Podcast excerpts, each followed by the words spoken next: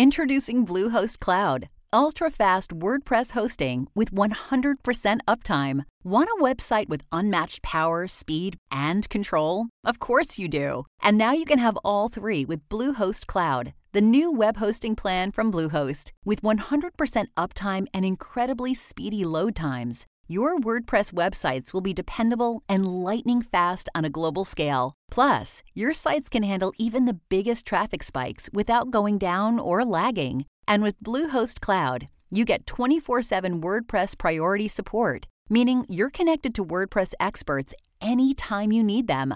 Not to mention, you automatically get daily backups and world class security. So, what are you waiting for? Get Bluehost Cloud today by visiting Bluehost.com. That's Bluehost.com.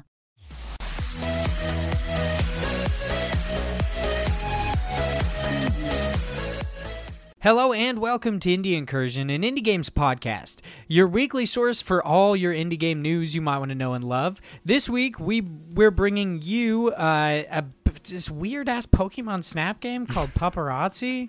I don't really know what's up with that. It's about dogs instead of the one that we talked about a while ago about birds. Uh, we got the Playdate, which is a really weird, kind of eclectic little console that's going to have a crank on it. Everybody's excited about it. Everybody. Nobody's annoyed about the high price.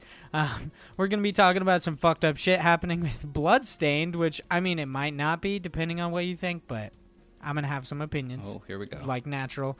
And then we're going to talk about the holy grail of video games, Psychonauts 2. Ooh, baby.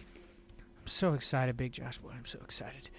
oh, it's going to be great. Uh, but before we get into any of that, I have to introduce myself. I am Von Hyde, and of course, my illustrious co-host, the Big Josh Boy. I like how you doing. I like today? how you kept the the illustrious. We're still uh, Uh, still yeah, adding to that name. So, what I did was I Did actually wrote down? an intro because I always forget what I'm going to say. Ah. So wow. instead, I wrote it down and I put illustrious. how professional. If. I'm being honest, probably not used in the proper context. Nah, But you're illustrious now. that's okay. I'll take it. It's got to mean something, right? Something good. Something cool. I imagine a guy that wears a lot of capes, uh, Hmm. like does uh, just like has boats loads of money. Um, Boats? several Not even yeah, not even one boat. Boats, multiple Yeah. boats. So really, you're coming out of this just smelling like a rose. I mean, I that's it's it's a fantastic name. Let's be real. It's always great how at the start of the podcast you always build me up so you could tear me down later throughout. Oh, absolutely. That's yeah. That's my plan. That's my plan in life. Actually, is to just build people up slowly and then tear them down. Uh, the same thing is like setting low expectations for everyone. Uh, your poor fiance. Yeah, yeah. Have you ever seen the movie? Uh, it's called What If. Mm, no, can't say I have. Oh, you're a garbage person. It's a fantastic movie. Oh, see, I there's this, number like- one of knocking me down. So I love like romantic movies, like romance movies. Mhm. This one has Daniel Radcliffe in it. It's Oh, a okay. fantastic movie. And at the end, he's talking to his wife about uh, like having sex. He's like, "Yeah, I've been purposely like being bad at sex." So that it'll just constantly get better, and then the last time they have sex is the last time. It, it, like the best time is the last time because it'll be so good they die. mm, perfect. Yeah, so I set low expectations. Turns out I'm just the best at everything. Um, and I'm just making everybody believe that I'm terrible. And then I'm going to slowly get better and better. Just when I'm 90 years old, I'll be like a Goliath among men. Yeah, I mean, you've been saying you're shit at games for uh, the start of this podcast. Eventually, well, you know, we're at like uh, episode 100. You're gonna be like a pro at something. Episode 100. Yeah, maybe it'll take a while, but you'll get there. At something, it turns out the thing I'm really good at is Stardew Valley. Oh. You like, fuck you were one of the people who was uh, on the the streaming competition for the Twitch rivals. I should have been, and instead those pickaxe animations just they got to me, dude. They just threw me off. I couldn't do what it. What can you do? Yeah, yeah. What have you been playing this week, Big Josh boy? Uh, so I've been playing a little bit of um, Deltarune, actually. So I've had this on my Switch for quite a while. I know, gasp. Um, I've had this on my Switch for quite a while, and it just kind of sat there um, because originally we talked about this, and I had downloaded it, and I was like, I gotta play it, and then I realized I couldn't even play it because they were just like, you can download it and it'll be free eventually, and I was like, oh well, that sucks. So I kind of just forgot about it, and then the other day I was looking at my Switch because it's so useful for me and my wife to just sit down on the couch and I'll play a game while she's watching watching TV and I could still actually interact with her. So I started playing that game, and it was about since it's only you know chapter one is the free content of it, and he's uh, apparently working on other chapters. They don't know how long it'll take or when it'll come out, but Toby Fox is working on the additional chapters, and those will be price locked. I'm assuming. But chapter one is all free, and it's about roughly, I think I played two to three hours of content worth, um, which is still pretty good for a free, you know, you just get to download it and try it out. Um, if you're a fan of Undertale, it's going to be pretty much more of the same. Um, one of the things with Undertale that I was kind of like meh at is, and it's the same thing with this story, the dialogue, and I'm sure I'll get a lot of flack for this. Um, it can be borderline uh, edging around humorous to very very cringy. And so it's like sometimes it's very hit or miss. And sometimes when I'm reading the dialogue, I'm like, ugh, this is terrible. It's just like, it's way too either obvious or it's just like, I don't think this was even necessary. But there's other parts where I'm like, okay, this is good. And the story for the, the end of chapter one was, it left uh, a pretty big cliffhanger where you're like, well, whoa, what the hell does that mean? And a lot of it isn't really explained very well um, just in uh, an obvious nature because it's going to want you to you know get attached and try to figure out well, what's going on. And there's a whole bunch of speculation and whatever on the internet but for the most part the game is pretty solid as far as a chapter kind of demo of what it could be goes.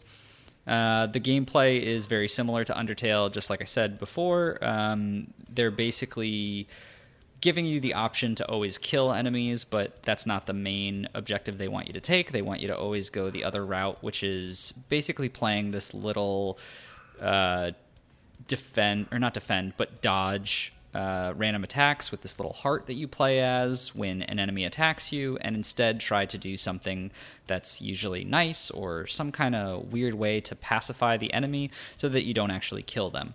Um, with this one, I thought it was actually really cool. Some of the fights, they did incorporate a lot of unique elements for the dodging effect, where uh, some of the enemies are now what's known as support enemies. Um, and I didn't get very far into Undertale to be honest, so they might have incorporated that in the others, but they had a lot of unique features right from the get go in this chapter one. So for me, it was more uh, appealing just because in Undertale it kind of fell flat for me just because I lost interest uh, about halfway through because it just seemed kind of slow in the pacing of it. For this one, I felt a little bit of that, but it it, it did keep its own. Um, I'm not sure how I would feel if this was a constant, you know, chapter by chapter sort of thing, but it would be at least beneficial for me as the player for this style game if it was released in separate chapters just because it would be something to pick up every so often and not get burnt out by the constant uh, monotonous feel that I got from Undertale anyway. But I had a lot of fun with it for the time that I did.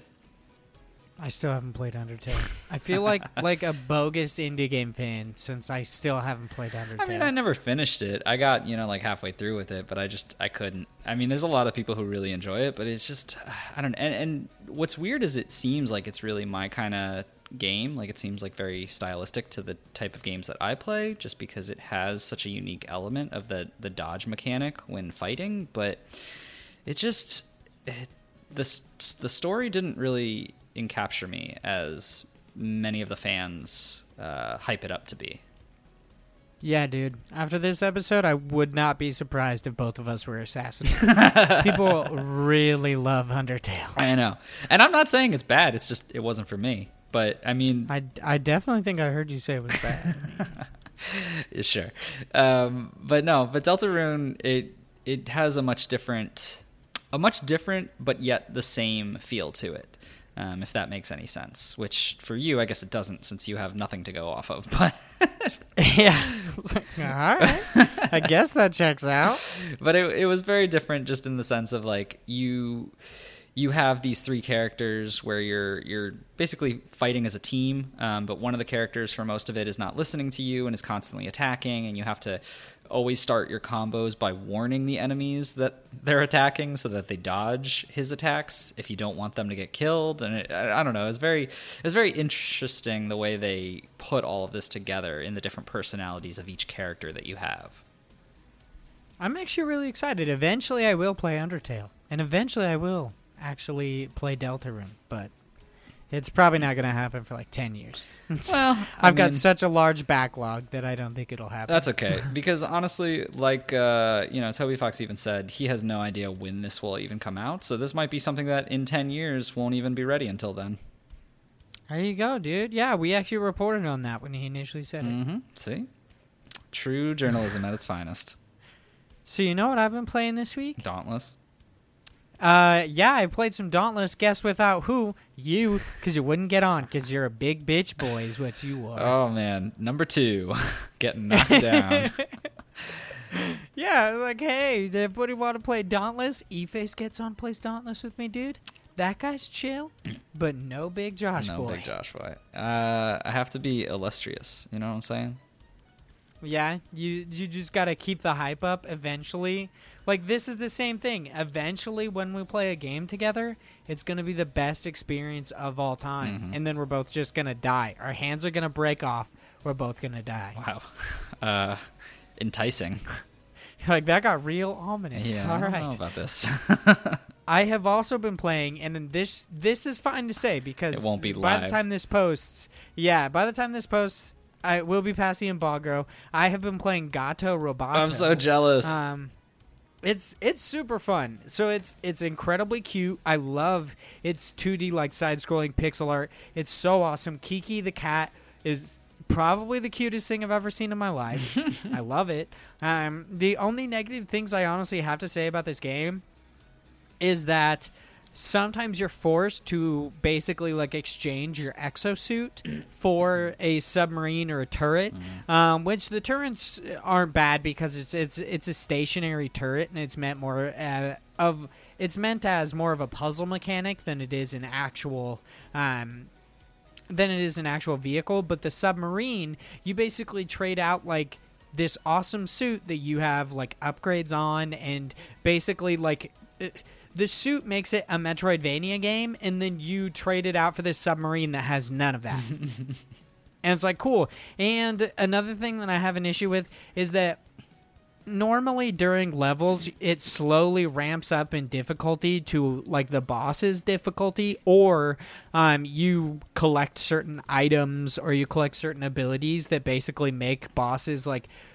they don't make them easier but they make them consistent with the level Right. Because you like gain an ability and then you use it throughout the level and then you use it in a boss fight and it makes sense.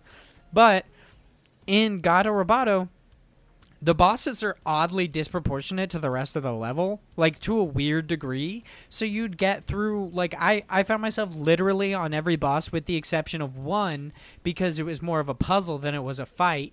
Um, and that's one that includes stationary turrets. Um, every boss i went up to was far more difficult than the rest of the level. And it became excessively infuriating because every time i die you have to listen you have to like uh it reprompts all the conversation again. Oh, you have to i mean te- yeah you can't just skip past it by like button mashing a or or like enter or something if you play with the mouse and keyboard but it's still super annoying. Yeah, but I did end up giving it a pretty high score for Handsome Phantom. I found it really fun. I think everybody should play it, especially since it's only eight bucks. It's like you could find that just in a couch cushion. I have a futon, so I literally couldn't. But like, it's it's not an excessive amount of money. It's v- fairly inexpensive, and it's really really fun. yeah, that's awesome. So wait, l- let's take a step back because I wanted to ask a question. So you said you had to drop the exosuit for the submarine. So Yeah. is it like you can only find your exosuit at certain locations, or like what does it mean to drop it? So every time you uh, save points, give you a new exosuit, basically. Mm. The and they'll also be, like regain your health and such. Um, there's only one section of the game where save points don't actually give you like an exosuit, and it's because you're like in tunnels that you can only like you have to be small enough, so you have to play as just Kiki the cat. Mm. But otherwise, um, yeah, you you have to in this specific level and in where the submarine is included, you can't use your exosuit because it's damaged by water. So you have to trade it out for the submarine, which it doesn't like build around you or anything. You just have to find it, which they're conveniently located at the beginning of each one of these levels. How nice. yeah. You're just wow, nice, uh, conveniently located, uh, conveniently placed submarine for me to use. That's interesting. Well, that's really weird, but I'm still super hyped for it, and You should be. I- it's fucking great. yeah, and I love a good boss challenge, so I think it'll be uh, definitely up my alley. I'll have to see if you agree with me. It Yeah. like it ramps up significantly. Hmm. I was like, dude, nothing in this fucking level is as hard as this stupid ass mouse. it's awesome. Interesting. It's and it has a lot of like interesting humor. The the story is like it's it's a little weak with the exception of if you want to go around and basically like 100% the game you can get an additional little bits of story um, through basically like audio diaries but i mean of course you have to read them because there's no actual voice acting in this game with the exception of like Oh wow. But- Okay. is that is that what Yeah. Kiki sounds like? uh, everybody who speaks sounds like that kiki actually sounds like a cat she just says meow Oh, okay, good. Like, I was uh, like, yeah, yeah, I was just like confused. I was like, why? why not? It's weird. It's it's like hearing the the parents talk in Rugrats. Like it's it's odd. Rugrats? You've never watched Rugrats before? The parents talk? The parents talk normal. Are you talking about Charlie Brown? I mean, no. It's it's the babies hearing the. oh, parents the, talk or oh, okay. yeah. They I just get- hear them like wop wop wop wop wop, Yeah, yeah, yeah. yeah. kind of a thing. I you know gotcha. what I mean? I gotcha. I yeah, gotcha. it's it's like that. I gotcha. Okay. Uh, yeah, I'm super hyped.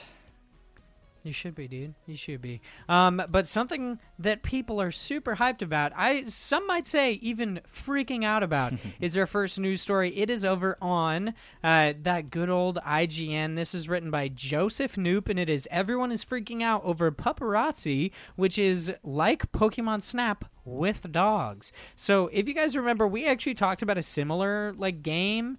Um, it, it was also similar in style to this, which is kind of weird. Of a Pokemon Snap S game where you like take pictures of birds. This one is instead dogs. Much Uh, better. pupperazzi. Yeah, yeah, it's much better. They got freaking skateboards, dude. it's like uh, that bird border game or whatever that bird Skate- skateboard game. skatebird. Yeah, Skatebird. That's what it was. Uh, Pupperazzi is being developed by Sundae Month, an independent developer that bounces between work for hire projects and their own games. Uh, perhaps most notably, Diaries of a Spaceport Janitor, which I've never heard I've of. never heard of that, but that sounds awesome. yeah, I've also never heard of Sundae Month, so it kind of makes sense. Uh, Sundae Month tweeted out a short video of gameplay for, from Pupperazzi, which has players roam around an environment, a beach in this clip, although it's unconfirmed if additional levels will be available. I'd assume they would be.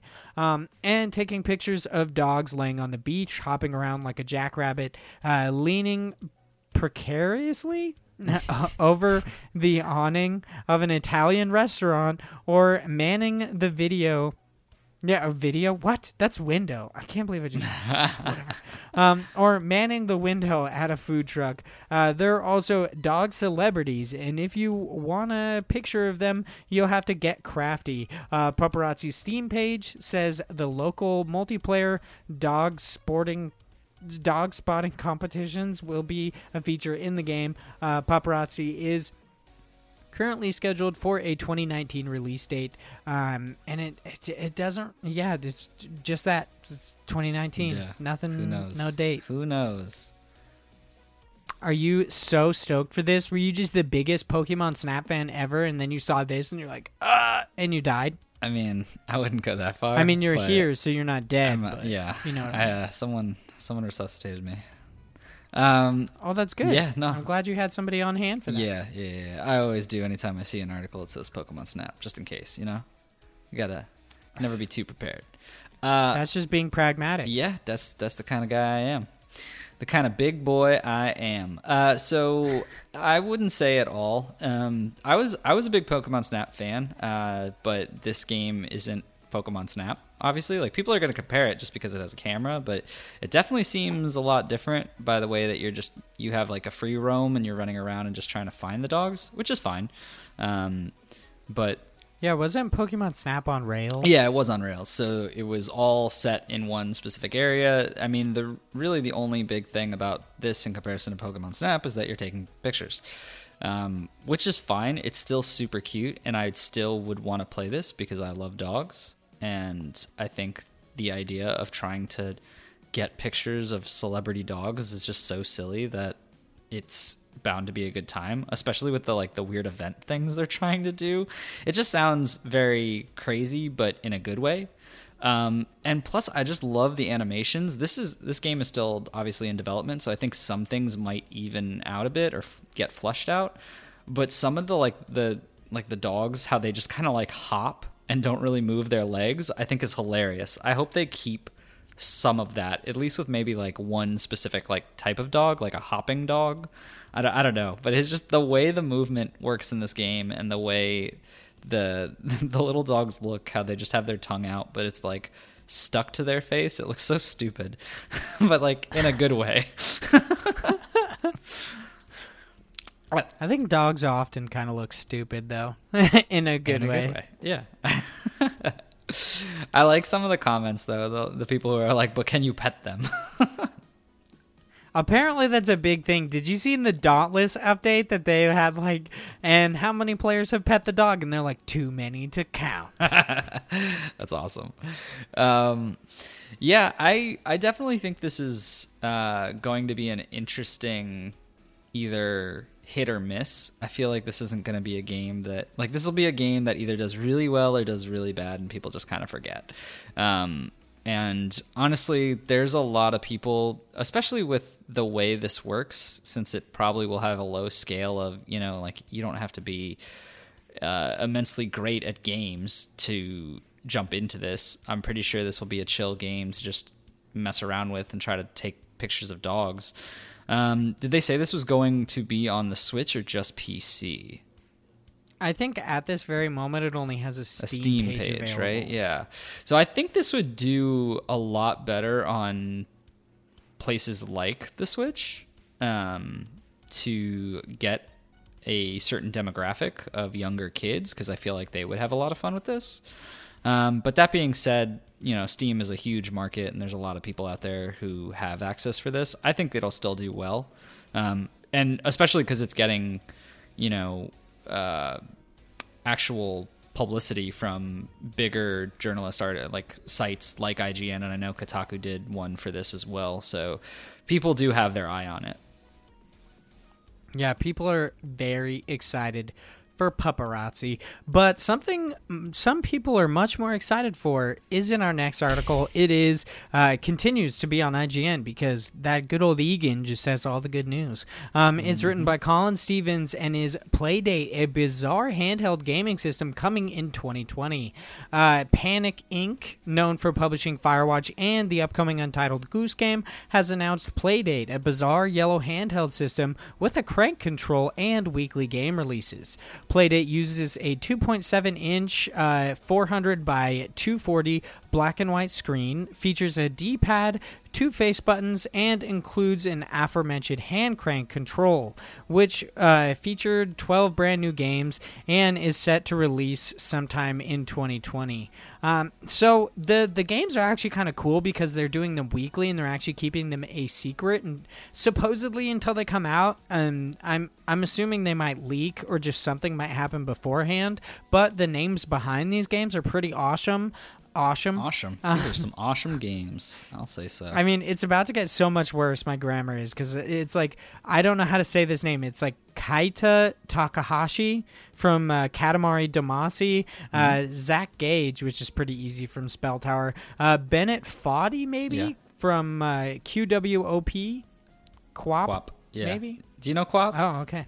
No, it's the never heard of oh my QWOP god, before. it's it's frustrating as hell. You're basically uh, s- simulating a person running track, and Q. Uh, Oh shit! I Yeah, have. you- yeah, I know exactly what this stupid. each one of the key keys on your keyboard will move a certain part of his limb, and it's like so incredibly difficult to get him to move anywhere. Yeah, yeah, I have seen this game. Um, and one more notable name is Shaun Inman. Uh, he or she, I don't know. I don't know if any of these are men or women. Um, is known for the Last Rocket. Uh, they're among. They've got games among these others. These other twelve. I'm I'm actually very excited for this. The only thing that sucks that everybody seems to think sucks is it's got a hundred and fifty dollar price point, which I will agree. It definitely sucks. But supposedly these games will only be coming to this console. So depending on if these games are amazing, maybe it would justify the $150 price point, but let's be real, this is just for collectors. The, the the the real reason that this exists is for collectors or somebody like me who's just like but what does it do though? I mean, it is pretty. Um, it's Small? pretty mysterious in what kind of market they're pushing for here. Um, this is very enticing in a way where I'm even like I kind of want it cuz it's just so it's it's so new. Like it's never something like this hasn't really been done before. Like the fact that they're they're coming out with this limited device, they're trying to push it on like a monthly or I don't know how exactly the the it's time frame is. weekly. Okay, it's so a weekly supposedly every week. Yeah. yeah. So that 12 week, but then like what happens at the end of that? Like how are they actually setting this up? Like there, uh, I heard some other people talking about this of how we're not sure, at least I'm not sure. I haven't seen anything to denote whether or not this is coming from the actual device itself, like if they're just locked in there and they're then eventually unlocking them, but the data is already stored on there. Is this getting some kind of Wi-Fi like connectivity that then will download those games? Like how is this working exactly? Because if it has a connectivity where it's Wi-Fi based and there's something that can connect this to the internet, then maybe this means that more games can actually go on it. Maybe it justifies that $150 purchase. Otherwise, it's like how much is really in those games? Like, yeah, it's it's an awesome like concept in that that limited like oh you never know what you're gonna get like it's almost like the biggest most expensive version upfront of a gotcha like game just because Yeah, I I could I see where you're coming. Yeah, I could honestly see it go either way because since they're seemingly putting this out for like collectors and just enthusiasts in general, um and the seemingly there's going to be limited quantities. I could see that after the initial like sale, once they sell out of all of them, they just wouldn't care and they wouldn't actually need to produce any more games. i guess But I I don't know. It's a weird- I, I it could go either it's way. It's a weird mindset though because in like today's day and age it's to try and keep people in an ecosystem not just drop it and then forget it Oh yeah, I definitely don't think it makes sense, but uh, it could exist. I guess. yeah it almost I mean, it doesn't make sense to make this fucking tiny ass console with a hand crank either. I mean, I think it's cool. I like. I don't know. It's if super it, yeah, if it wasn't 150, I would be so down for this. This seems like something that could be like. I mean, it's just such a such a novelty item. It also, when I heard about it, like if it wasn't the 150, like this is one of those things where I would want to like if if I was really big into collecting, I feel like this is a great opportunity to actually get this and like never open it. Because I'm sure that if this is a success, like you're basically gambling for it to be a success. If it is and people really like it, then, you know, 20 years, 30 years keep going on down the road, it just becomes another one of those weird classics and I'm sure it would be another one of those like crazy amount dollar sales on an eBay or some auction thing. yeah, collectors go pretty crazy. Not just in like the initial sale, but in like the resale market, they it gets excessive. Like if you try to find uh, like certain limited run games, or like I am 8-bit put out a uh, collector's edition of Hyperlight Drifter, they can go for a lot of money. Hell, dude, I was looking for fucking Digimon toys the other day, and they were going for a ridiculous amount. Like it was it was excessive how much I would have to pay for these. I mean, yeah, wasn't there? I mean, there was an article just the other day about what was it the the first Super Mario or something that went on sale for like millions of dollars. Oh like- yeah, uh, how like five or six people, some shit like that. They they banded together Mm-hmm. and put all their money together to purchase this cartridge. Yeah, that was like uh, a month or two ago, I think. Something like that. It was it was relatively recent, not like not like Yeah. yesterday, but relatively recent. But Yeah, that one was. which weird. is still, I mean, yeah, like the collectors are fucking insane. like they they will go to uh, quite a long means to get that uh, that one item that they yearn so much, and this could be one of those items one day. Who knows? Yes, yes. Who knows indeed? Uh, who also knows what's going to happen with Bloodstained? Uh, our next uh, news article is over on Polygon. It's written by Owen S. Good, and it is Bloodstained Premium DLC plans announced, ang- angering some fans. So. I will admit, Owen S. Good is a little bit condescending later on this article. I'll make sure I point it out. Of course, But he's I mean, he was kind of just being a dick. But uh, uh, Bloodstained Ritual of the Night will offer uh, offer oh yeah, offer up. Okay. S- sometimes you just look at stuff and it looks so weird. Um we'll offer up six optional modes of Play Plus um Dude, I, I can't understand why I'm getting so weird on these ones. I believe in you. I think you could do it, buddy. Is going to offer up six optional modes of play. Plus, I feel like there needs to be a comma or something. That's probably why I'm like reading this so weird. Uh, plus, other playable characters for free after the game's launch in June. Uh, some of this content will even be available day one. Publisher 505 Games set on Thursday. The day one freebies will be the boss rush and speedrun modes, as well as a pure Miriam outfit uh, for the main playable character. Later on, Bloodstained will get two more playable characters the Roguelike Chaos Classic and Boss Revenge modes, plus multiplayer, local, and online for some cooperative and uh, competitive modes. As for premium content, there will be there will be that. Okay, that's cool. Uh, it will also be available on launch day. The rub is that it will be nine ninety nine. Uh, Iga's backpack offers two things: the sword whip weapon and an in-game Kogi Koji Igarashi himself to fight. There will be there were originally promised as exclusives to backers on the crowdfunded game. Or basically, when it was crowdfunded, uh, a 505 Games representative acknowledged that the DLC made for a um blah blah blah blah made for a sensitive topic. Yeah, they only asked like thirty thousand of the backers, and supposedly said they said they didn't care. Um, so that's kind of interesting. How many I- how many backers were there in total for this though? So yeah, that's what I was wondering. They don't actually reference this in this article. The part where I was going to say he was being condescending, he says, "Nevertheless, some donors have chosen to complain about the premium DLC offering in the uh, comments beneath the post." It's like, okay, if anybody has the right to complain that other people are getting stuff, it's definitely the people who backed this game and made it possible in the first place.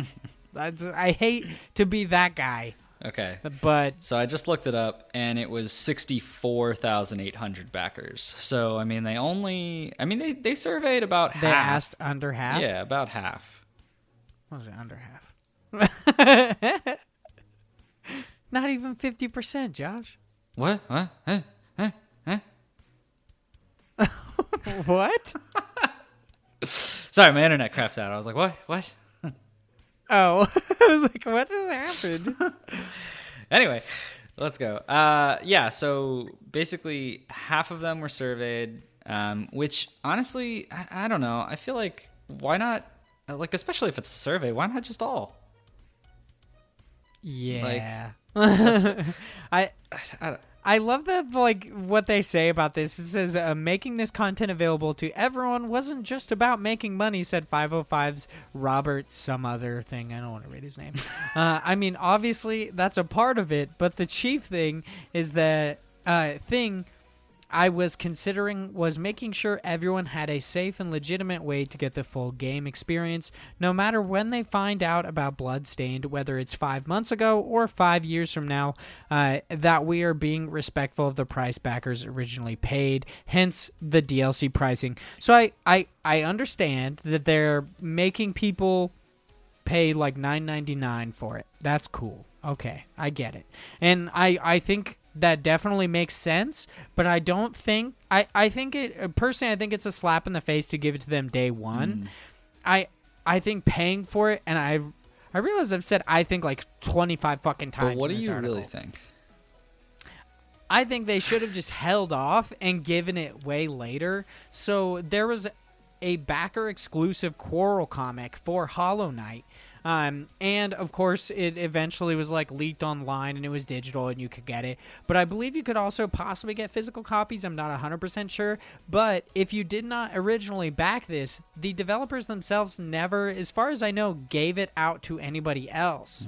It just kind of showed up online. So the only way that you could actually get it is by purchasing the Hollow Knight physical collector's edition that just came out like through Fangamer not too long ago. We actually reported on it. That's how it was rebirthed. I was I came back to life. Actually, that episode had bad audio, so you did not hear that. But it happened. Yeah, we we didn't get to witness the rebirth of Mr. Von Hyde.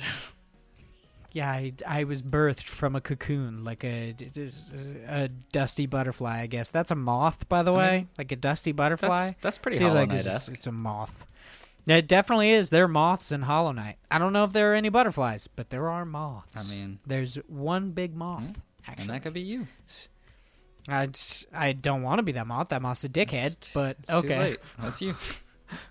So yeah, I, I think the the more appropriate way to do this would would be to of course have them pay for it, but also not offer it day one. I think that's a bad idea. Yeah, no, I, I agree with you because honestly, from my side, like, I didn't really think of pushing it back, but I just thought that this makes sense. If I was a backer on this side, I probably wouldn't care as much just because I know I get pretty upset when, you know, there's not to say that I wouldn't like maybe I would have backed this, but I didn't know about that. And it seems weird that ignorance in that sense should be your downfall because you didn't hear about something at a certain time when it was, you know, crowdfunded. I mean, there was only a month that this was crowdfunded. It basically did you hear about it in that month? If not, well, too late for you. Too bad, so sad, which sucks because you might be an advocate fan of it, you know, you might be someone who's really into that style of games and you just it would miss your you know your radar. So in that sense i think it's unfair in a lot of cases because yes those backers did put in that initial effort. But for that they're getting those con you know those pieces for free. So i still think that it makes sense. With yours i think it is a little bit more reasonable to say like okay well you're you know the the main people who back this you get it first and those people will have to pay i think makes it a little bit less of a harder pill to swallow for those who would get upset. But honestly i think they just need to get over it. I think they're getting it for free. And for that reason you know this still is a legitimate um, business decision in my mind anyway Um. So I don't actually believe they are getting it for free. oh okay well then Well, I mean, I, they they're paying for the game, obviously. So on their initial cra- uh, Kickstarter, they had the twenty eight dollar pledge, which got you a digital copy of the game. Then they had the sixty or more pledge, uh, which was specker, special backers edition physical copy. So you got a physical copy of the game for Xbox One, PS4, or Steam, um, which included PC, Max or Lin- Mac or Linux, and it includes exclusive backer only content and a special Kickstarter exclusive slipcase. So I'm assuming that's where that uh, backer exclusive stuff came in. Either way, the the further you go down here, you have to continually pay more. So I they didn't get it for free. As far as I'm seeing, they like the the people who just backed it are not the ones getting it. It's people who paid more for it. Mm, okay, that's a different story then. Yeah, I would have to look into that then. Because if they're I mean, this is just what I'm seeing from the Kickstarter. I'm not 100% sure if it was like awarded to everybody, but if you had to pay more, that's fucked up. yeah, cuz the only yeah, you're right cuz the only one I do see that says in there that they'll have that that backer only content is the $60. So in this case, they're actually paying more. So I think they should up it from $9.99 to like, what would it end up being? Like another 20 or something to hit that $60 price point? Yeah, I mean it it's kind of weird like I understand paying more for a physical copy, but you you'd have to assume so like it's less than thirty dollars initially for just the digital copy. So you'd pay an additional ten dollars. That means you're paying twenty dollars more for a physical copy. I guess that makes mm-hmm. sense, but still, it's Yeah. it seems a little scummy. Yeah, I guess that is more of a slap in the face than I'd originally thought about, and obviously that's because I didn't back it. So how would I know that? Um, but I, I don't know. I still think that it's it's still reasonable because of the fact that they also paid that extra for the physical part of it.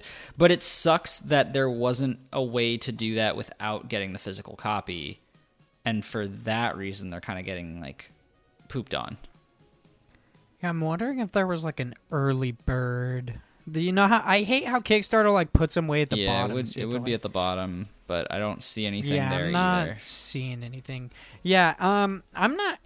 It might have been available to everybody because in the uh, the slacker backers section it says "miss the boat, you can bat." Nope, that's not what I'm talking about. um, the the special backer edition it says all copies of the game from sixty dollars plus tiers will include uh, special edition backer only content, which is a mighty. Uh, no, okay, the mighty sword whip. Yeah, okay, yeah, yeah, so, so that's what it you had to pay sixty bucks to get this. Which of course you get the physical copy of the game, but still. Yeah, yeah, that Like you you had to pay for it and you had to know about this early enough. Like it seems like the Kickstarter backers had to do way more for this than like these other people who have to pay 9.99. yeah. You know what I mean? Like, I mean, I don't know. I don't think in this article it says how much the game is going to be when it comes out. So maybe it'll come out to be like $35, $40, and then it'll make It, sense. uh, like, it'll be like, Yeah, it it actually is the the price for it is actually already out. Give me one second, I'll actually find it. Is it? you. Yeah, Okay. Yeah, yeah. Um, because I believe it's If it's $28, then this is fun. No, I believe it was. Um, yeah, so it's on Steam right now. It's got a special promotion for pre-ordering, which takes off ten percent, but the base value is actually forty bucks. Oh, okay. Yeah, so So I think it's slightly less fucked up then. Yeah, you had to pay forty dollars for the game. Like the the people who backed it got it for like. well, the people who I mean, if anybody's, I don't know. This is I mean, weird. it's in a it's Makes me feel yeah, it's in a weird place because you have to pay fifty bucks essentially for that exclusive backer, which is less, but you don't get the physical version of it. Is like the drawback. So they essentially what they did is those who backed at the sixty tier had to pay only ten dollars extra to get a physical copy of it. But like the reason why I was saying is it, it just sucks because there was no way to just pay the you know for a digital version, but also to be like, hey, can I just put nine dollars extra on there so that I can get the backer content? Like that wasn't available for them, and it, it makes sense now because they know more of where they're at. But like it just sucks because yes, those who originally backed it are kind of getting you know a stiff end from it, which isn't right in the sense that they're the ones who originally actually made this possible, so to speak. Um, but you know that's that's the risk that you take with Kickstarters. Um, you have to That's you have to go true. in, you know, knowingly that y- you could put on this money and get basically shifted at the end of it just because that's kind of what happens sometimes. So it just depends. You have to really believe in the product and the people. And in this case it doesn't look like it's coming to fruition in a in a you know a good light, but then again there are a lot of people who said that it didn't matter so they justified that. As for why they didn't do a full review of everyone since, you know, this is clearly all they did was make a survey monkey survey and send it to people through an email. So i don't know why it's that big of a deal that they didn't send it to all and why they only sent it to half especially with the number rate that you get as far as like the the drop off ratio when you do surveys. It's like you only will end up getting half the time like a fucking 20% drawback to all the people that you sent it to but it is what it is i guess Yeah, yeah. Speaking of what it is, What our it next is. article and last article before we cram you guys with more articles, but then we're not going to talk about them. You know what I mean. uh, this is over on Game Informer. It's written by Imran Khan, and it is Tim Schafer and Jack Black will talk about Psychonauts 2 at E3. Oh God, Josh, I'm so excited. know. I, I didn't actually bring this up in my E3 predictions, which I will say now. Well, okay. I did not- Okay, I- you can't no, say I'm- it now. No, okay. This is what I was gonna say was, which I will say now, is that many of my E3 predictions are coming true, but I got them wrong because they're all coming true before E3. yeah, I mean Like, that's kind of like in the two weeks. It's kind of like the nature of the beast, though. Like I feel like with E3, eh, there's so much news and like content that just kind of spawns around the month of E3. Like everything seems to either leak or people just kind of try to jump the gun to get ahead of all of the news that's coming out. Like it kind of makes sense for you to be like, "Oh, I'm going to release now." Because otherwise, you have to compete with everything that's you know at that time. So I think it makes sense that people try to trickle in like these little tidbits of like, no, it's coming out now, or it's coming out there, or it's out now, you know, whatever it is. But it is kind of weird how because of a more digital age, everything is just Hey, it's Kaley Cuoco for Priceline. Ready to go to your happy place for a happy price? Well, why didn't you say so? Just download the Priceline app right now and save up to 60% on hotels. So, whether it's Cousin Kevin's Kazoo concert in Kansas City, go Kevin, or Becky's Bachelorette Bash in Bermuda, you never have to miss a trip ever again. So, download the Priceline app today. Your savings are waiting. Go to your happy place for a happy price. Go to your happy price, Priceline. So quick to to come to fruition. Um, I believe some of mine did too, but honestly, I don't even remember what I said. So I do also love that everybody in their haste to get out of the way of E3, like you said, like they don't they don't want to be lumped in and overshadowed with everybody else at E3. They all end up releasing their stuff within like the first like the the weeks or two, like the first couple weeks before E3. Mm-hmm. So then they end up overshadowing each other anyway. Yeah, I it's mean- like good job. that's just what happens. But to this article, uh, the panel that they will be hosting, uh, it will be hosted by Tim Schafer, head of Double Fine, and Jack Black, who I'm not Dude, even I going to do fucking that. He's- love- Everybody knows who I fucking Jack fucking Black love is. that he put that joke in there. I thought that was Yeah, so funny. I was like, because it caught me off guard. I was so confused when I read it. I was like, what? What is happening? Until I realized it was a joke. So just to point out, it says, and Jack Black, who I believe is some sort of up and coming video game YouTuber that won a contest. it's so stupid. Uh, it will be hosted by Geoff Keighley, uh, who himself is host and chief of the Game Awards, and uh, be a part of E3 Coliseum. Oh, okay, yeah, that dude, confused I- me. I, so yeah, that that part's kind of weird. Uh, this Imran Khan does address something that I've been thinking for a while, or at least for like maybe a month since Starbreeze has been having these issues. He says Psychonauts 2 is theoretically being published by Starbreeze, though the, uh, that future is much in doubt. When asked, Schafer has previously said that he believes Psychonauts 2 could find another publisher easily, so there's probably not a lot of concern that the game will eventually come out on PlayStation 4, Xbox One, and PC. I'm so excited for this game. But when I saw that Starbreeze is going through all this trouble, and I believe either Kotaku or Polygon, somebody put out an article uh, not too long ago, within the past couple weeks, that they believe that Starbreeze is going to go out of business within the next year. That I was like, fuck, dude, just make sure you put out Psychonauts 2 first. I mean, the good thing about uh, Psychonauts 2 is they were uh, a backing through Fig. So, like, it's not just them doing it on their own as far as the Double Fine Studios just being like, hey, we want to do this, and then something goes wrong, and then being like, oh, well, I guess we can't. Let's just trash it for later. Is like, you're going to have a lot of angry investors slash uh, campaign backers with Fig. So I feel like there would be a lot of incentive for them to actually push and be like, nope, we got to get this done one way or the other and jump ships if that, you know, has to happen because of the issues with Starbreeze. So I'm not necessarily worried about Psychonauts 2. I just it sucks because I know that means that this might be just more delayed uh as it has been for so long now. Like, where has this been? Um, Yeah, to clarify, when I said I was I was worried, I in no way thought that this wouldn't get published because it's definitely going to get published or somebody's gonna die. um, but it probably me again. Um, uh, it's not that I didn't think it would get published. I just wanted to come out this year. yeah. All I want is for them to bring the milkman back. He's so creepy. I though. love the milkman. His milk is delicious.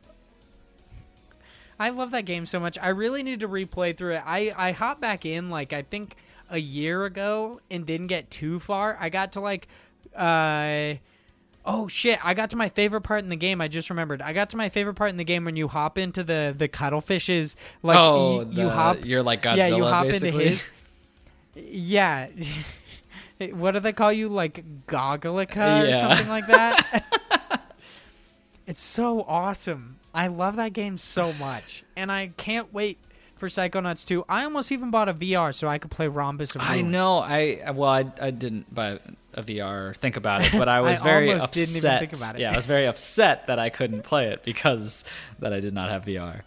Um, but I'm I'm super hyped for Psychonauts 2. I've always been a big fan. It's to this day probably one of my top 10 games of all time psychonauts the original one. It's i'm very rarely playing games a second or third time and this is one of the games that it just it's too good and i've ended up playing it like i think i've beaten it three times which is very like it doesn't sound like a lot but for me like if you actually know my game style and how i play games when it's just a story narrative driven game, I will very rarely ever touch it again just because I never really care to replay things.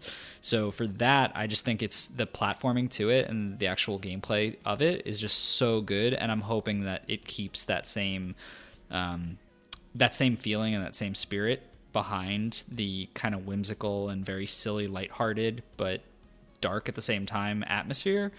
Um, and like I said, they just got to bring the milkman back. If they bring the milkman back, perfect. Ten out of You're ten. in. That's all you had to Yeah. do.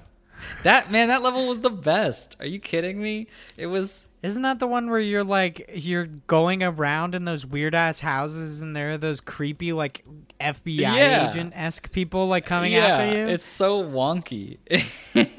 I think that's also the one where you get your clairvoyance badge. Maybe. uh, your your like clairvoyance patch. I think that's the that is how you beat that boss fight at the end of it. But I'm not 100% I don't sure. remember. It's been it's been quite some time since I've replayed it.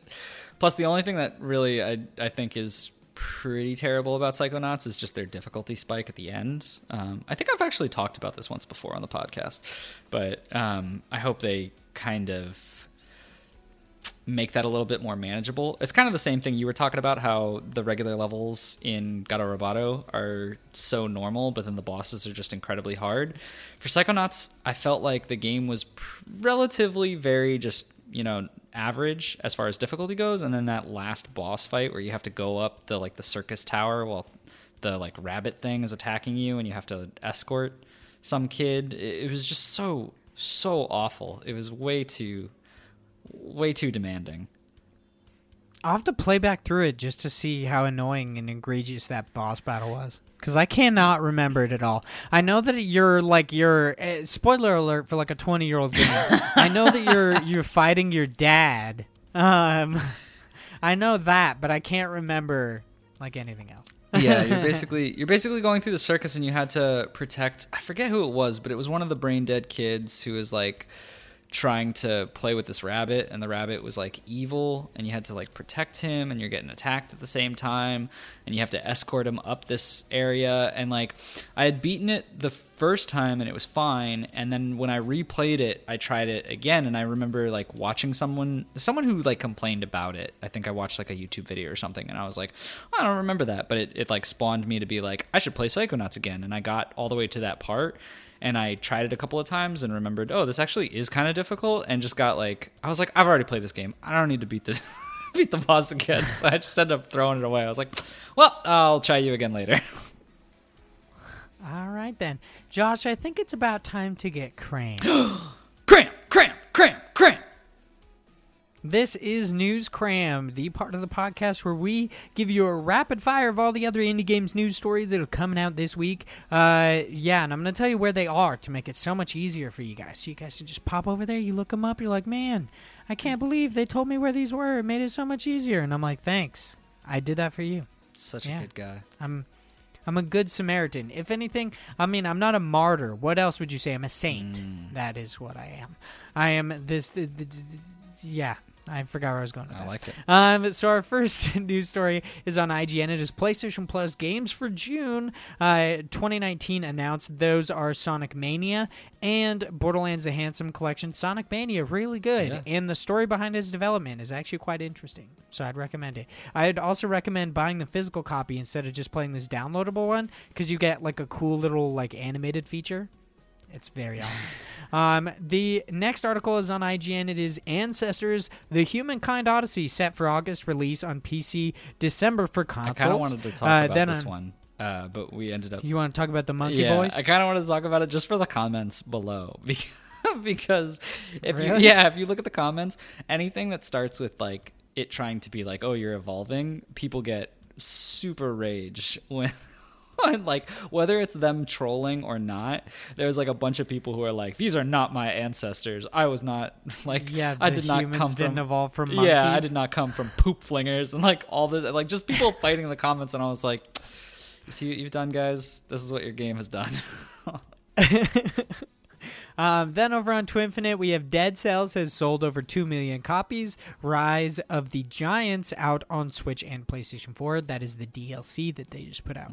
Um, then also on Twinfinite, we got new Xbox Game Pass titles announced, including Metal Gear Survive and Superhot. Uh, Path of Exile, also on Twinfinite, uh, Path of Exile Legion to unleash time displaced armies and combat reworks. I've never played Path of Exile, so, but apparently it's Uh, yeah, cool. it's, it's pretty good. I'm actually kind of excited for this. I uh, I sent it to a couple of buddies of mine who we play it on and off, and I'm hoping those like melee changes that they talk about, the combat reworks, which is for melee warriors. I hope it does change because I had when we had last played started a melee class, so I want to see what that changes. And plus, usually when they do these kind of reworks, they give you a full reset of all of your um, your traits and like your passive abilities that you've set up.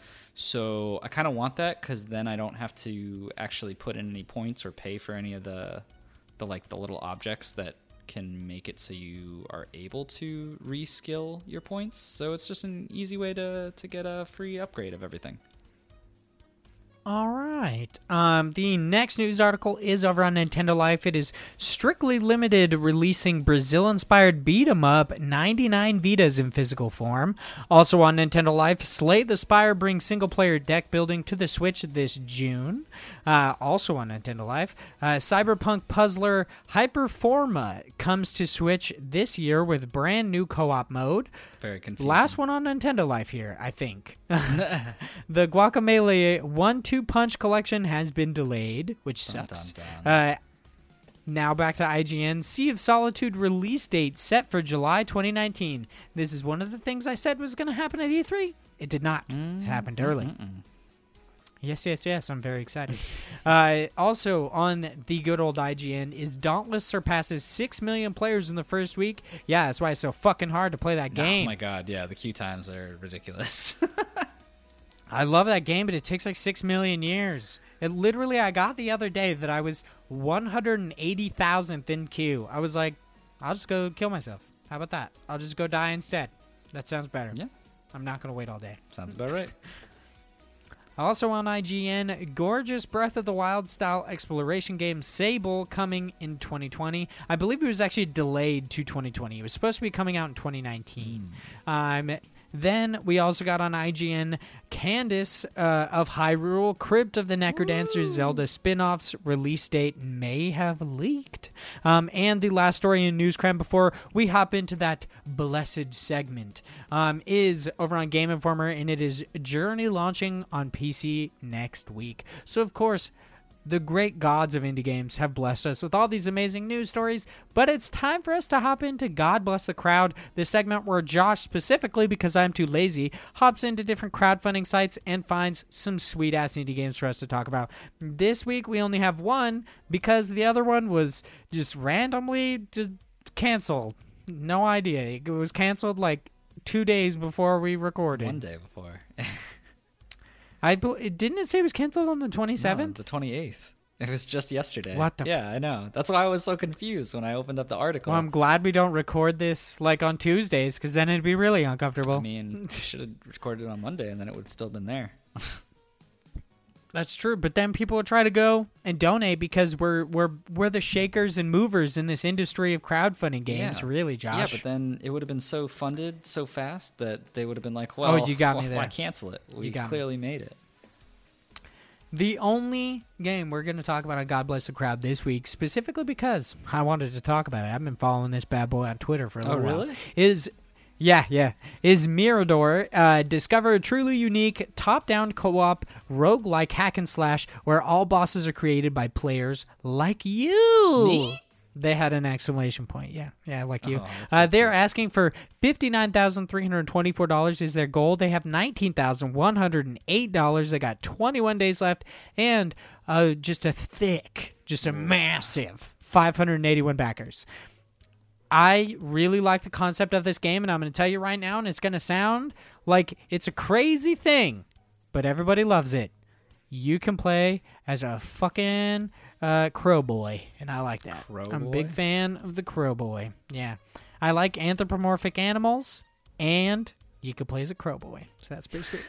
I like that. What a thing to be excited about. I've been discouraged by much uh, much smaller things, so yeah, at least this time I was excited about something for a small thing. yeah, I mean, I suppose that's true. Yeah, I guess that checks out. yeah, I'll, I'll allow it. Um, yeah, this this actually looked super cool though. I so I definitely am a big fan of any game that tries to take this style um, in the concept of making it where you give the tools to the player. It's not about them creating something, it's about them giving you the resources to then take that and run with it. And I think that's awesome because it's such a good way, in a sense of kind of being a cop out, of being like, well, why should I create everything? You should do it. But it's like, not at the same time because there's so many different minds and so many talented individuals out there that I'm sure there's going to be a lot of unique and a lot of very interesting combinations that will come out of this as long as the you know boss creation uh, system is expansive enough to allow those users to kind of run freely. Um, but if it is, that means it's you know it's it's going to be such an interesting concept, and I love the fact that it's also co-op. The fact that you get to build a crazy strong boss and then say, okay, me and my buddy, we're to try and take it on together. You know, we're to actually try and and take that boss that I've I've created, something that seems almost impossible, but we're gonna find a way to to go at it, or we're gonna attack other people's bosses that they've created. So it it makes for such an interesting and a um, a lot of the things that we've talked about before. It builds that ecosystem of having you constantly want to come back because you build a community in a sense of creation and um, you know diversification on what is available out there as far as gameplay. Um, and depending on how they do the communication with, you know, maybe the either inbuilt forums, if it's like something like Steam, or if they do it in house inside the actual game, as far as how users communicate amongst each other and curate the uh, way to find those bosses, I think there's definitely a right way to do this, and it could be something that is a great success. So I was thinking, I was like, man, there's something I frequently make fun of, which is people like having uh, Kickstarter backers make their game. I was like, I doubt this game has anything like that, considering that an entire segment of the game is people making their game. And yes, it does, Josh. Yes, it does. For a thousand dollars, a hefty price of a thousand Canadian dollars, which is actually only seven hundred forty-two U.S. dollars. Ha! Get wrecked. our money's better. Um, you Wow. Can you can write an in-game echo of memory, uh, which is I guess lore, or design a unique. Uh, I guess you also it's not or it's and design a unique Sentinel decal with the team. Uh, plus, they can also make a in-game statue or whatever. I don't think you make that; you just get that. Um, I love that that also exists in this game. dude. I mean, yeah. It's so funny. I'm not. I'm not surprised at all. Like I said, kind of a cop out. Just let other people do your work for you. But It definitely is a cop out. You know what's also uh, a cop out? what's that? That I'm gonna call dibs right now. If we ever play this Dude, game together, I'm the dibs on the crow boy. You get the fucking dog. I'm the dog. That's what I was just gonna say. I was like, I'm so hyped for this. I didn't even really look at the characters that you play at. That's why I was like, what are you talking about with this crow Yeah. thing? That's so fucking. Dude, this is gonna be the game. This will be the game we fucking play. Yeah, yeah. We're gonna make this excessively hard boss, and we're gonna fucking hate this game together because this is gonna be un- like unnecessarily hard. I can't wait, dude. This this shit better get backed. That's all I'm saying. Uh, everyone who listens to I- this, it's time for that thousand dollar tier. I hope so. This game is so fucking cool. Yeah, this this does look pretty interesting. The movement of it right now, at least from the the visuals that they have, looks a little clunky as far as like it just looks very choppy. But this might be just because of the recording tool they're using. Um, but once again, this is you know nowhere near finished. Obviously, they're still just trying to fund this in their sense. So I'm sure that will be corrected in a sense. Um, but the way it, it seems to to play from the few gifts that they have of like what's available looks kind of interesting. It seems they have different cla- classes of like the, the giant enemies that you can build. Um, the one thing that I'm I'm interested to see if if there's actual customization for your character itself, because I'm seeing a lot of different classes and different uh, you know customization as far as the enemy goes, but nothing for the little dog guy or the crow guy, which obviously isn't really a, a deal breaker, but it would be interesting to also have that in there if you're going to put that customization available for the bosses you're fighting. Yeah, I also really hope that's included. I also was trying to look to see if they had any stretch goals because in one of their uh in one of their pieces of concept art, so the only two playable characters that they've announced are a crow and a dog, Mm-hmm. but in one of their like little pieces where it says discover the world of Mirador has a fox. Yeah. And damn, that'll be cool too. I like foxes too. I'm not going to play as a stupid dog though, so you can have That's it. okay. I'll, I'll be doggo. Do you think they'll You'll be that doge. Yeah, I'll be the Doge. That's. Do you think they'll do something weird where they'll tie it to a specific play style for each character? Like, like in the the little image down there, it looks like the crow boy is uh, arrows. The dog has a sword, Like an archer. Yeah, archer. like an archer. Um, I don't believe though. I believe you can actually like uh, swap out weapons because I think uh, if you watch like the the gameplay trailer, the little trailer that they have, um, the crow and dog at times have swords. So I actually I haven't seen any of them where they have anything other than Oh, swords. interesting. So I'm not hundred percent sure. I hope they do. Um, but I'm totally I'll I'll buy this game. this game is awesome. I love its art style. It reminds me a lot of Necropolis, which was if there was anything great about Necropolis, it's that sweet ass art style. Let's be Ooh, real. You're gonna get Um, that premium unisex T-shirt? uh, for a thousand dollars? I mean, it's okay. Is it included in any other tier but that one? Uh, I don't think it think is. so. but it's so cool. You get the doggo and the bird. If they also had the uh, Fox Boy, I might think about Oh it. yeah, is that all it That'd be takes? pretty cool. You hear that? Spend a thousand dollars on a T-shirt. Uh, all right. Well, I mean, you also get other stuff, but yeah, you can build the stuff for them. yeah, I'd get to make more of their game for them. That sounds perfect. Um, yeah, I might, I might end up backing this. I mean, the to actually get the game is only fifteen bucks U.S. dollars, and you do get the closed beta access with it. So it's not just like a digital copy whenever; it's that they're actually included, including you in the beta. I did not see that. That's actually really Mm-hmm. cool. Would you get that immediately, or you get it once the back, or like once the goal is hit? Uh, you would get it once the goal is hit.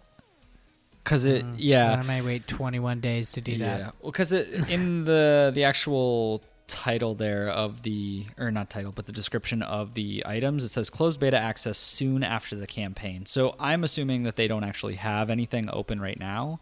So they're just once they say like, oh yeah, we're good to go, we're green lighted for this, we actually have the funding.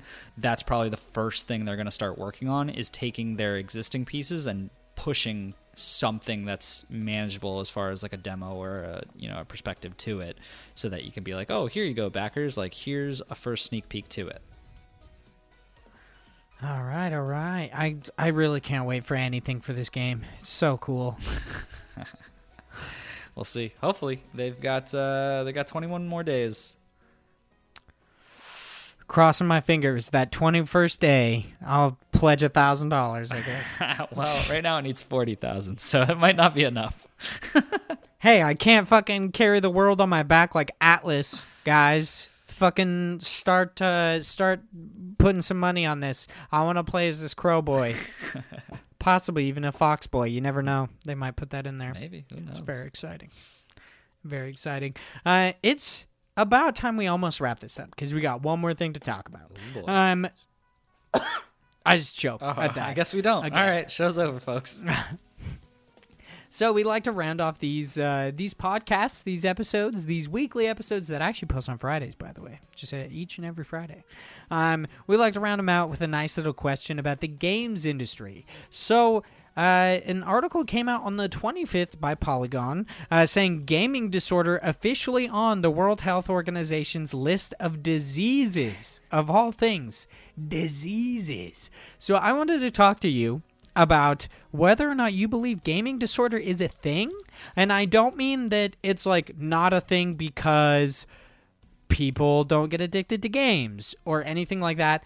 I specifically mean is a thing mostly because basically the the definition of a disease means that it has to negatively impact your life, which I mean there are I imagine yeah, there are the outlier cases of people who don't go to work, all their relationships crumble and all sorts of stuff because of video games, but also like every person I've heard talk about this has brought up relationships.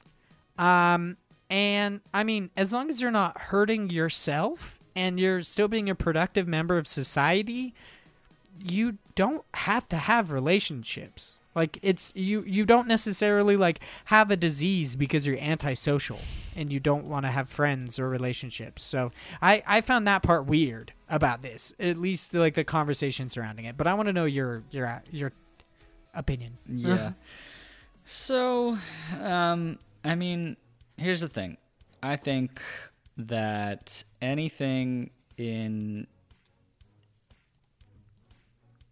mass amount of quantities is going to be a bad thing.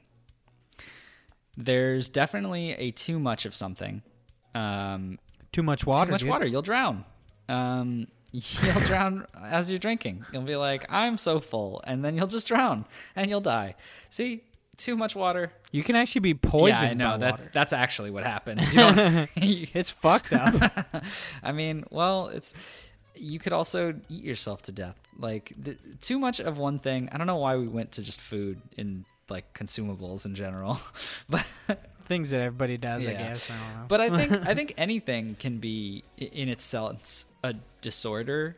Um, I don't think I think a disease is a weird way to put it, and I think that the concept of it being a disease or for I'm just going to call it a disorder because I don't disease just seems like a weird way to classify it for me. But I, think that there could be a thing as a gaming disorder. The problem is if I do say that this is a potential thing, and the only reason why I'm saying it is because there's ways to have disorders with just about anything, in a sense. And I don't think it's specifically tied to gaming. It's tied to a general, obs- like obsessive compulsion of doing a specific thing too much and just enjoying it too much. It's the same thing that happens with someone who's addicted to something. It's not really a disorder; it's an addiction. Um, and in that case, the reason why I think this is bad from a media perspective is because people overgeneralize the concept of disorders and addictions, and they will then take it in a way where they frame it in their mindset that anyone who plays games can now be susceptible to a gaming disorder. Um, which, I mean, for the most part, I'm at the same sense of you saying if it's not affecting your you know personal health or anyone else's and your relationships and allowing you to function in society as a normal um, individual then there's no problem with it you might do it more or less than another individual out there but as long as you're able to function from a productive standpoint whatever that means for you know you basically being able to be well fed and uh, clothed and function properly. I don't I don't want to set a standard because that's not what I'm here to do, but basically that you're able to function properly without that affecting you or impacting you in a negative way, then I think it's not that disorder or addiction, so to speak. I don't think it's a real problem in the way people frame it. So when a lot of people talk about gaming disorder, they're talking about, "Oh, my kid plays games too much and I don't like it." Or, "Oh, he like you said, chooses to play games rather than go out drinking with all of us because he's a, a nerd or he just doesn't like to deal with people, so he's addicted to video games." Like that's not it. Like the problem is overgeneralization and that's a big problem because there are some people who will get addicted to certain things. So, my long winded answer is yes, I do think it could be a real problem, but I don't think it is in the sense that people are shining a light on it right now. If that makes sense. Yeah, I gotcha. The uh, so it seems like supposedly the World Health Organization has listed the symptoms of gaming disorder as impaired control over gaming, increased priority given to gaming to the extent that gaming takes precedent over other life interests and daily activities, and continuation or escalation of gaming despite the occurrence of negative uh, consequences. So I and I totally understand why they they overgener. seemingly, you you believe that they overgeneralize, um, like these these disorders and everything. I I initially thought it was kind of weird that they did specify gaming disorder because they also have like gambling disorder and other Mm-hmm. things. Instead, um, I thought that they should just have like basically an escapism disorder, and they're just like any activities that include escapism would be in this. Like gambling is escapism. Like watching too much TV, escapism. Playing video games, escapism. It's basically just a way to get away from your everyday life. Um, gambling might be the, on the fringes of that one. I I don't really know a lot about uh, gambling disorders or yeah, gambling that's a in little general. different because of the high that people get from the, the thrill of winning and whatnot. But I guess you could still put it in the same You- yeah, you could say the same things happen in video games. but I think it's a. I would still say there's a little bit of difference in the amount of, um, just because it has a more real world uh, proposition as far as you being like, oh, I'm going to win this money, and the thrill of you know the excitement of getting that substantial actual value from it. But that being said, a monetization value versus someone else's value of something else could be a different story. So I'm putting my own values on that, and that's why I think that. So I could be wrong just because of that. Yeah, I think I I find these like if anything's overgeneralized, I I find it the like symptoms of gaming disorder. How it's like increased priority given to gaming to the extent that gaming takes precedent over other life uh, interests and daily activities. I don't see any problem with that. Like, okay, you prioritize gaming over other things. It's not necessarily saying that you're like prioritizing gaming over your own health. It's specifically just saying other daily activities. So, in a way, I believe that that like classification is kind of looking down on gaming. But then, of course, if you put that in conjunction with uh, continuation or escalation of gaming despite the occurrence of negative consequences, that definitely makes sense. Because then it's like, oh, okay, once you do it enough, like it doesn't matter if you do it so much, but once you do it enough that it starts to bear like negative fruit, then it's an issue. then yeah, I, I understand it. So taken out of context, some of the stuff that they say could be bad. I mean, honestly, it, it just shot uh, just hot take here. I don't give a shit. You could say that there's gaming disorder exists. It's just like any other addiction. Um, some people do believe addiction is a disease. I actually don't know where I come down on that, uh, just because I don't have a whole lot of experience with addiction um, in my family or otherwise. But of course, I'd have to do you know any sort of research. I imagine it wouldn't be that hard to actually find people's opinions on it and sway my own. Yeah, uh, but yeah, I don't really care. Like people could say that I had gaming disorder. Like, eh, I mean, if people labeled me as having some sort of disorder, I I don't care unless eh, the only time I care about this is if any sort of law organization, which from what I understand the World Health Organization is not, um if if any like negative consequences came down on gaming because of this, that's when I would care. Otherwise, I don't really care.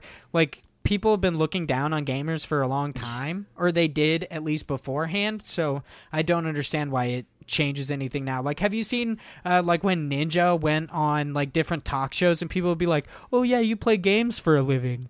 And they would like kind of talk down to him, and he's like, "Yeah, I also make more money than most of the people here." Yeah, so. exactly. Yeah, I don't know. There's there's always been a negative connotation with video games, just for, I mean, forever it seems like in its expansion, just because a lot of people didn't really understand it, or it's always been seen as a kids thing. I think that's a generational gap though that will change over time just because it's becoming more of a mainstream thing it's becoming much more popular because as we're getting older like it's our generation is the one with games, so to speak, um, or at least had them back in the day.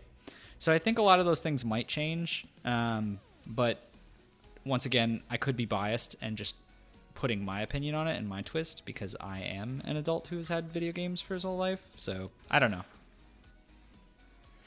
Alrighty, alrighty. Well, I think it's about time to wrap up this podcast. Thank you guys so much for listening to Indie Incursion and Indie Games Podcasts. Remember that we post new episodes each and every Friday. You could check us out on Spotify, uh, Google Podcasts, iTunes, all sorts of other places. Thank you guys so much for listening. Make sure you guys tune in uh, and subscribe on your favorite podcast service. We would really appreciate it. You can follow the podcast itself at IndiePod on Twitter. You can follow me at Legion. That's H Y D E L E G I O N. And you can follow Josh at the underscore Jorsh90. That's T H E underscore J O R S H 90. Super easy to find us. It's super nice. And make sure to check out all that sweet old written content over on the good old Parallax Media dot one.